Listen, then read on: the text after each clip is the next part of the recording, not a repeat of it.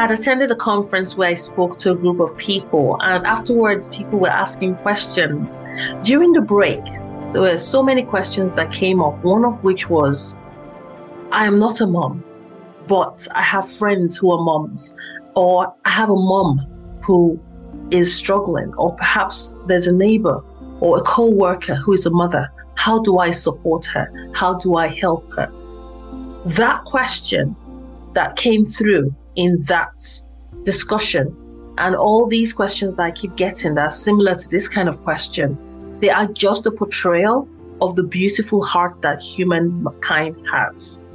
This beautiful heart enables them to say, Hey, I want to do something. How do I help? How do I support? That is something that we could share and talk a bit more in this episode of the Wellbeing for Mothers show. I am Dr. Dunni. I'm the award winning mom empowerment coach. I'm a family doctor, international speaker, and the best selling author of the book, Every Mom is a Super Mom, and the host on the Wellbeing for Mothers show. This is where we talk about the good, the bad, and the ugly parts of motherhood and what we can do to enhance our well being of mind, body, soul, and spirit. We all know that even though motherhood is a beautiful journey, it can be quite demanding. And many times mothers are stressed out, burnt out, and very exhausted.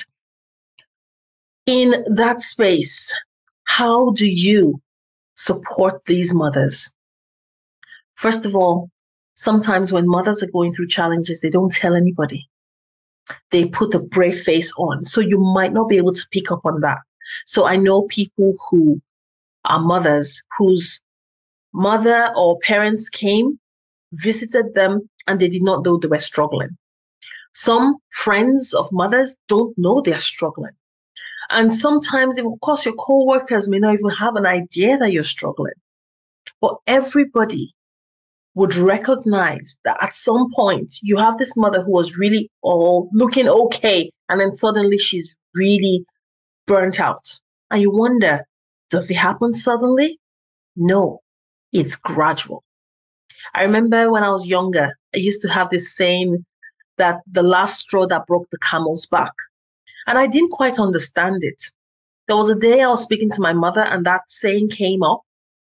And I asked her, I said, So, mommy, the last straw that broke the camel's back, what kind of straw was it? Must it, was it a heavy straw? And at that point, I was so young, I didn't know the difference between a straw like grass and a drinking straw. So I asked, was it this straw or that straw? And so my mother said, do you know that that camel that was carrying this straw that broke its back was already carrying a lot of load before that straw broke it? It was then it dawned on me that many times you will see people going on, plowing through, keeping going. They are carrying load. They are going through challenges. And then something just makes it snap. I have been in that situation where it was just that one thing and whew, it just broke my back. But in that brokenness, there I was struggling to cry for help. Because, of course, like we know, many times we as mothers don't call for help when we do need help because society has made it look as though if you call for help, you're weak. If you call for help, you're not good enough. If you call for help, oh gosh, uh, are you fit enough to be a mother? But the superpower we have that we should start tapping into is the ability to call for help. But there might be someone who is in our lives, either your spouse or a friend or colleague or even a stranger who would have that level of situational awareness that would enable them to perceive that you are struggling, you are having challenges. And because they can perceive it, they can offer help. So, how do we support other mothers? Whether you're a mother or you're not a mother, this is the episode for you. Mothers have so much to do, especially if maybe they're running a business or working, but they also know that they have a responsibility to take care of their children. Sometimes spending time with them, to listen to them, is enough, is enough to uplift their emotional well-being. Sometimes they just pour their heart out their heart to you. And sometimes they don't even say anything in relation to the struggles they are having. But the fact that you're present, that in itself is a present to them. So be present for the mothers that you know. It could be presence with your time. It could be being present with perhaps uh, a moment that you spend with them. Maybe if you are a boss, how much time do you spend with your colleagues, especially the ones that are mothers, to ask if they have any concerns, anything you could do to improve their ability to combine work and life? How many times do you hold a space for them? How many times do you put yourself in a position where you can allow them to be vulnerable without feeling that they're being judged? I know I mentioned bosses, but I'm also mentioning the spouses. Your spouse could be going through challenges, but because that space is not being held for her to feel able to voice out what she's going through, she feels unseen, unheard, and sometimes unloved. Think about it. Being present is one of the ways that you can support the mothers around you. The second one is with your words. I always have this thing that I say to mothers every mom is a super mom, not because of the super things that she does, but because of the superpowers she possesses within. And so, even on those days when she's under the duvet, she's crying, she is a super mom. We need the reminder that you are super. We need that reminder that we are worthy. We are. Because when you constantly say to something, you're horrible, you're nasty, you're useless, it starts to believe it at some point. There was an experiment carried out where two rice jars. So the first one, um, people were saying nice things to it and, you know, saying, oh gosh, you look so beautiful. Wow, look at how you're looking and it's great. And the other one, mean things were being said. You're horrible. You're disgusting. What a horrible sight to look at. And they kept saying these things day in and day out. After some time, same amount of time, they brought these two jars out. The one that had nasty things saying, being said to it was moldy, mucky, dirty, as in it was not a sight to behold. The other one, no, it was fine. They've also carried experiments like this with plants, and we see that the one that has been having negative words being spoken to it was looking like a dying or even a dead plant, and the one that was giving words of encouragement, of positivity, was blooming and thriving. That is the impact of words. What words are you saying to the mothers around you? Sometimes you will have someone say a word that just is that last straw that breaks the back of that mother, that makes that mother to feel she, I'm not good enough. And there are some words that will stop a mother from giving up and give her hope that today you're amazing mother. And so if you're in that situation whereby you're hearing my voice and you're thinking, man, I'm going through a lot. How do I navigate this? My words to you is that you're amazing. You're great. You're doing a good job. You may have made mistakes, but don't we all make mistakes? Even with those mistakes, good will come through. Keep going. Don't give up. You've got this. That's my reminder for you. And you can also remind other mothers as well. You've got this. Keep going. We've got you. Words are so important. Now, the third one is actions. Actions are very important when it comes to getting things done. It's good to say, Hey, you're doing good. Oh, I pray for you. But if you don't take actions, it's not useful in its fullest capacity. It said faith without works is dead. There was an example in scripture where they said, if you say to a man who is homeless, oh, be nice and warm, I pray that you will be nicely clothed. and you walk past him, that is not the right way. What you will be doing or you should be doing is to say, yes, you can pray for this person, you can say positive words to this person, but in addition, why don't you give him a cloak? Give him a piece of clothing. You know he needs clothing. Give him footwear. You know he needs footwear. That act of charity, which sometimes they put forward as corporal works of mercy, feed the hungry, give water to the thirsty, um, clothe the naked, shelter the homeless, help strangers. And the list goes on. We need to recognize that the acts that we put in place, they don't have to be mighty acts. They can make a huge difference. I recall when I was going through challenging times in my life and I was waking up early, taking my children to nursery, coming back to work and I was working full time as a doctor in the hospital. And sometimes we'll have early morning rounds and we'll finish really late. So I finish and I run like a headless chicken to the nursery to pick up my children. Sometimes they were second to the last. Sometimes they were the last.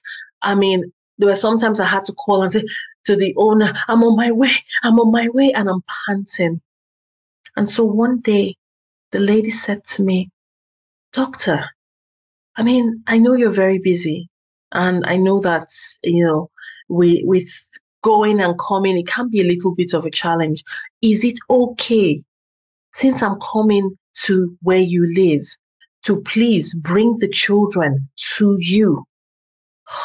Do you know when she suggested that, I, I burst into tears, and all I could say was thank you. I never asked her but she was able to have that situational awareness that this mother needed help. Until today, I still remember her for the good thing she did for me. And so, you do not know what you will do for a mother, whether it's to watch her child while she's able to have a break, take a rest, have a cup of tea, whether it's to help her child with homework, whether it's to help her with an activity she's struggling to understand because she's under so much stress. Whether it's to help her to say, you know what, why don't you have the afternoon off? And that doesn't count against her as, oh, she's struggling to cope. That deed of kindness that you can extend to her, even if you do not know her. And the fourth one, which is so important, and this is usually for those who may not know the mother. Please, if you have nothing good to say, you have nothing good to do, please don't do something bad. Do not do something wrong. Okay? You know why? There was a day I was on a plane. I was coming back from holiday and it was like a holiday retreat. I take retreats every now and again. But this particular holiday retreat was a very important one to me because it was like a new year in my life. And whenever I'm starting a new year in my life, what I tend to do is I go and reflect and, you know, just meditate and make plans and move ahead with the year. So on my way back, I was on the plane and there was a lady who was obviously struggling. And the, she had a child who was crying on the plane. Now, we all know, I mean, people have gone for work or maybe business trips or even holidays, and they're all on the plane, and there's a child that is crying. This woman had tried everything. She brought water, she brought a snack, she brought a toy, she brought a dummy. I mean, seriously, she was feeling, she was almost as though she was just putting her hand into the sack, bringing something out. Oh, I don't want it. she goes back again. She, she was not knowing what to do to keep this baby quiet. And there we had quite a few people giving her that bombastic side eye look. Seriously, children have a special gift. they know how to cry. Sometimes you might not be able to understand why they're crying. And people might say, but she's your child. You should understand what cry, which, which cry is hunger, which cry is thirsty, which cry is tired, which cry is pain. It's easier said than done. I have to say it. It's easier said than done. When we all became mothers, nobody gave us a manual. And even though there are books coming up and down all around the place, no book is the one book that you can say, with this book, any child that comes your way, this is the best book for you to handle that motherhood journey with that child. Because even amongst our children, they're all different. What works for one will not work for the other. What appeals to one will not appeal to the other, even if they are twins. And so for that reason, many mothers are doing this trial and error. Okay, let me see it this way. I've tried this this way. Oh, something worked that time. And they are thinking at a thousand miles an hour. And so when people are judging them with their eyes, or sometimes making snide comments, that's not helpful. So please, if you cannot help, please don't give those side comments. Please do not look at them in a way that they feel less than who they are. And so at that point, there were a few people, a couple of people. One was beside her, and I was on the other side of the plane, but I was right, like it was just the aisle that was separating me from the lady. And um, I, I turned to her and I said, You're doing a good job. And she said, Thank you. I really needed to hear that right now. And that was just a word, a few words. And the lady beside her was trying to do stuff. And then I was doing, making funny faces to the daughter. Um, and it was just, at the end of the day, this child calmed down. And the baby finally slept. And then she just felt, oh, that kind of relief. You see, mothers are going through quite a lot. And when we have societal um, rules, norms, expectations that are making them feel like they're not good enough, at the point they start to believe they're not good enough. So you need a reminder, especially as a mother. And if you are a mom supporter, I have to say thank you so much for supporting us as mothers. We need it. It's not just, oh, when our children are young, but we need it when our children are getting older. Even as they become adults, we still need mom supporters. So please, as a mom supporter, please continue to support us. These are some ways you can support us. These are ways that you can help us because this journey, it's not a very easy one. It's fulfilling though. And like it said, it takes a village to raise a child. But in this day and age, unfortunately, many times there are many single mothers raising their children. And that is even harder than it was in the past.